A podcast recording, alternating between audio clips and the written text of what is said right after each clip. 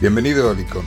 Soy Miguel Ángel Beltrán, creador de este lugar, y estoy encantado de que hayas decidido unirte a este podcast que habla de la necesidad de conectar, de comunicarse y de encontrar la inspiración en lo que nos rodea, de descubrir nuestro potencial y de crecer, donde cada semana compartiré razones y consejos para mantener tu motivación por alcanzar tus metas profesionales y personales.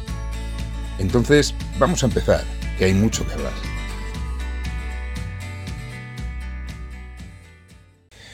Tener capacidad de oratoria y un buen dominio de la dialéctica y de la retórica para comunicar algo son habilidades que merece la pena desarrollar, ya que puede ser clave para tu crecimiento personal y tu éxito profesional.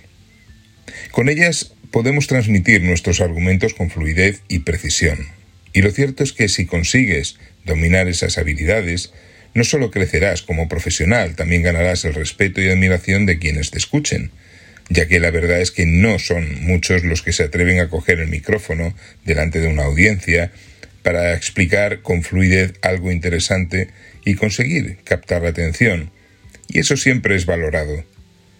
La razón de que hayan pocos que se atrevan con esto es que el miedo al ridículo, a la crítica y a ser el centro de atención suele provocar un cierto rechazo en la mayoría de las personas.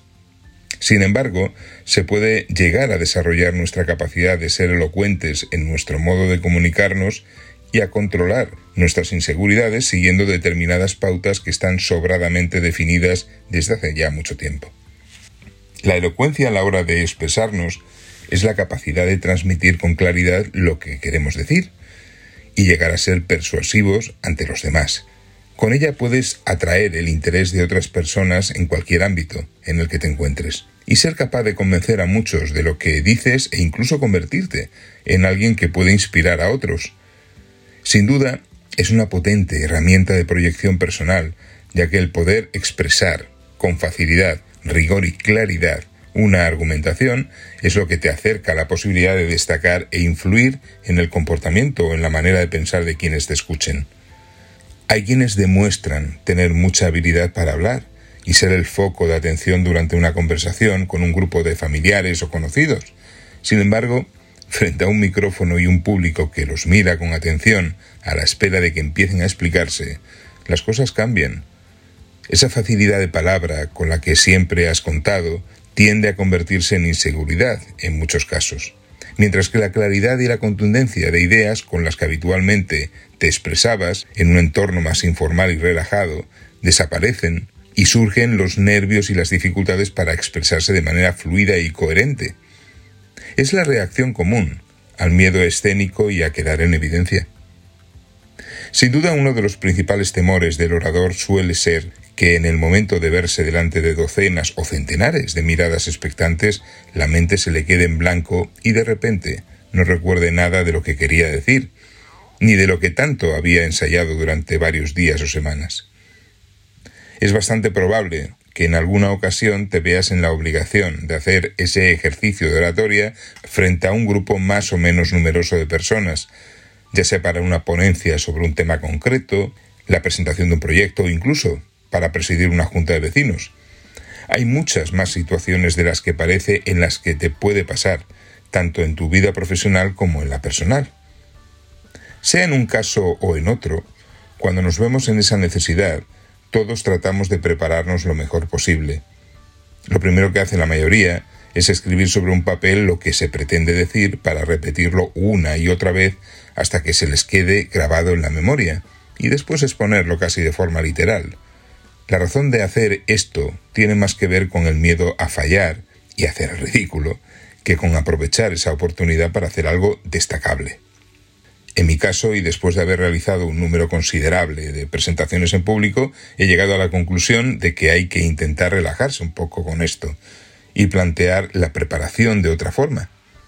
Desde mi punto de vista es mejor trabajarla sin empeñarse en aprender de memoria un diálogo que previamente se ha redactado sobre un papel, la experiencia demuestra que la mejor manera de evitar el riesgo de quedarse en blanco es asimilar el significado de lo que quieres transmitir y no tanto el memorizar párrafos que en realidad nunca se podrán exponer literalmente, ya que siempre surgirá algo que lo impedirá. y que podría hacer perder el hilo de lo que se está diciendo, además de poner al orador en un aprieto. Yo no creo en la presentación sin fallos imprevistos, para mí no existe esa posibilidad. Siempre ocurre alguna cosa que, por pequeña que sea, nos complicará la situación. Decía Dale Carnegie, un famoso escritor especializado en relaciones humanas y comunicación, que siempre hay tres discursos por cada discurso que dar. El que practicaste, el que diste y el que te hubiese gustado dar. Lo que quería decir con esto es que no hay un speech o una presentación que pueda ser perfecta. Siempre habrá alguna cosa que saldrá de una manera distinta a la que habíamos pensado inicialmente y deberemos recurrir a la improvisación. Así que el buscar la perfección absoluta a través de la memorización posiblemente será un esfuerzo inútil. Ten muy presente que se te ha dado la oportunidad de ser escuchado, de compartir ideas y valores, de transmitir conocimiento y de poder influir en los demás. Por eso es tan importante haber asimilado bien lo que vas a explicar y creer en ello que pretender relatarlo como si leyeras un libro y sin saber realmente el significado de buena parte de lo que afirmas, ya que además de no resultar natural, probablemente no conectes con el público y pierdas el privilegio que supone el que te dediquen su tiempo y su atención. En cualquier caso, muchos oradores no perciben el tener que hablar en público como un privilegio, sino como una prueba peligrosa y una preocupación, ya que siempre existe el riesgo de que además de transmitir tus cualidades y conocimientos, también des a conocer tus defectos y limitaciones. Y a nadie le gusta exponerse a una cosa así. Por eso hay que aprender técnicas de oratoria y aplicar ciertas pautas en tus presentaciones para que tus argumentos sean entendidos y aceptados. No hay duda de que, para hacer una presentación exitosa, se debe tener un buen conocimiento del tema a tratar. Es muy difícil resultar creíble si no tenemos mucha idea de lo que sale por nuestra boca. Pero aun teniendo ese conocimiento, eso no garantiza el buen resultado por sí solo. El ponente va a necesitar otras cosas para conseguir atraer el interés y lograr convencer será muy importante demostrar flexibilidad y capacidad de adaptación a las características de la audiencia a la que se dirige, además de desarrollar estrategias que le permitan transmitir agilidad y seguridad en el modo en el que lo hace, tanto vocalmente como expresivamente, ya que también la comunicación no verbal tiene su peso en este juego. Una preparación adecuada en este sentido va a depender de un conjunto de factores. El primero es obviamente el saber de qué se habla, pero también el entender las características del público al que nos queremos dirigir, qué número de asistentes esperamos tener y qué pretendemos conseguir con lo que vamos a explicar. Se trata de informar, de convencer para que nos compren algo, de darles formación o simplemente de entretener. Todo esto es necesario para determinar el modelo de presentación que llevaremos a cabo, ya que cada situación requiere un modo distinto de actuación. No es lo mismo improvisar un argumento sin preparación previa alguna que memorizar un conjunto de ellos y exponerlos siguiendo un guion o simplemente leer frente a un micrófono un contenido previamente redactado. Cada uno de ellos puede tener sentido en función del contexto en el que se apliquen, pero ese contexto hay que determinarlo. Algo que también ayuda para la presentación y siempre que eso sea posible es conocer el espacio donde tendrás que dirigirte al público y tener un contacto previo con él. Si no puedes desplazarte al lugar personalmente, trata de conseguir algunas fotografías en diferentes ángulos. Tal vez puedas pedirla a la organización o buscarlas por Internet. Esto es muy útil para tener una visión general del lugar que te ayude a proyectar mentalmente tus ensayos. Y ensayos frente al espejo, frente a una cámara o frente a un grupo pequeño de personas es aconsejable que hagas y muchos. De esta forma, cuando te pongas frente al micrófono, te será más fácil acomodarte a la visión que tendrás, ya que no te resultará tan desconocida. Recuerda que una correcta presentación debe contar con un contenido variado, pero bien estructurado, siguiendo las pautas básicas de la retórica, para que el público no se pierda en palabrería inconexa que haga imposible seguirla y entenderla. La argumentación tiene que ser sólida y contrastada para que sea aceptada, pero también habrá que canalizarla correctamente para facilitar su comprensión y su asimilación. La retórica es una disciplina para construir oratorias con el propósito de persuadir sobre una opinión y orientar a los demás hacia una determinada manera de pensar y actuar frente a ellas. Cicerón fue un filósofo y orador romano considerado como uno de los grandes retóricos de Roma. Él decía que la verdadera elocuencia en un discurso consiste en tratar las materias humildes con delicadeza, las cosas importantes con solemnidad y las cuestiones corrientes con sencillez. Es una buena idea el aplicar este enfoque en el modo en el que prepares tus presentaciones. No te compliques con frases de relleno sin valor en el discurso. Ve al grano y céntrate en lo que realmente puede ser interesante. Cuida la pronunciación y juega con el tono de voz procurando no parecer plano. Aplica energía a las explicaciones para enfatizar las cosas importantes o los silencios oportunos para generar momentos de mayor expectación. En otro episodio entraré más en detalle con este apartado. Otra cuestión a tener en cuenta es que una presentación puede tener un enfoque formal o informal en función de cómo sea el público y de la interacción que se pretenda establecer con él durante la presentación.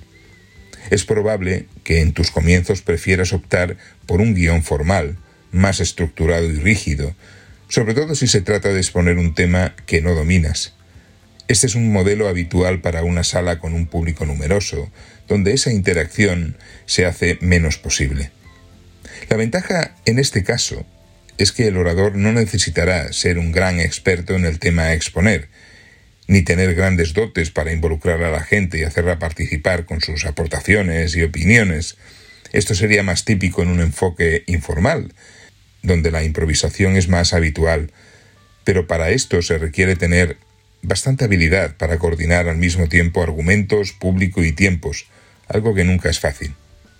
Ten también presente que no solo es necesario un buen contenido. El ponente tiene que transmitir motivación y entusiasmo en sus expresiones. No permanecer estático como una estatua. Utiliza los brazos, manos, rostro y voz. Tampoco es que tengas que ponerte a hacer espavientos como si te hubiese dado un ataque, pero es mejor demostrar una cierta energía y pasión en el modo en el que transmites tu mensaje, ya que te ayudará a que el público mantenga su atención. Lo peor que hay en un orador es resultar soporífero, por muy interesante que sea el tema que aborda. Todo ponente tiene el objetivo de que su oratoria sea percibida y entendida correctamente, que sea valorada de forma positiva, asimilada por el público y posteriormente utilizada, ya sea para compartir lo aprendido o para aplicarlo directamente. El conseguir esto requiere mucha práctica para ir adquiriendo soltura, pero aun llegando a dominar todo lo que he dicho anteriormente, recuerda que la práctica en sí misma no te permite corregir tus defectos. Hay que prestar atención a nuestro modo de actuar y mantener un espíritu crítico sobre nosotros mismos para ir viendo dónde podemos ir mejorando cosas. Fíjate en otros oradores y observa de qué modo se desenvuelven ellos. Trata de detectar esos detalles que hacen de sus discursos algo interesante y cautivador. Toma nota y ve construyendo tu propio estilo. En definitiva, ya seas un maestro, un político, el directivo de una empresa o un vendedor, en algún momento tendrás que expresarte en público para transmitir una idea o una información. En cualquiera de esas ocasiones se pondrá a prueba tu conocimiento sobre la materia, tu experiencia y tu capacidad de comunicación, pero también habrás de demostrar detalles personales de estilo que tendrán su relevancia en el nivel de aceptación de aquello que digas.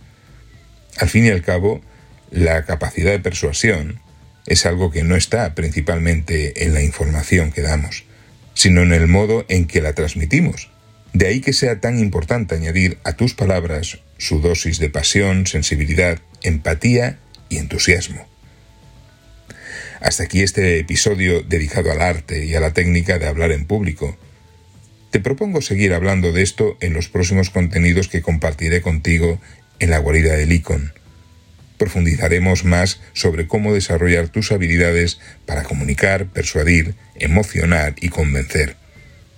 No dudes en aportar cualquier sugerencia o comentarios que me puedan ayudar a mejorar mis contenidos y dale al botoncito de seguir para que no te pierdas el próximo. Te espero. Hasta pronto.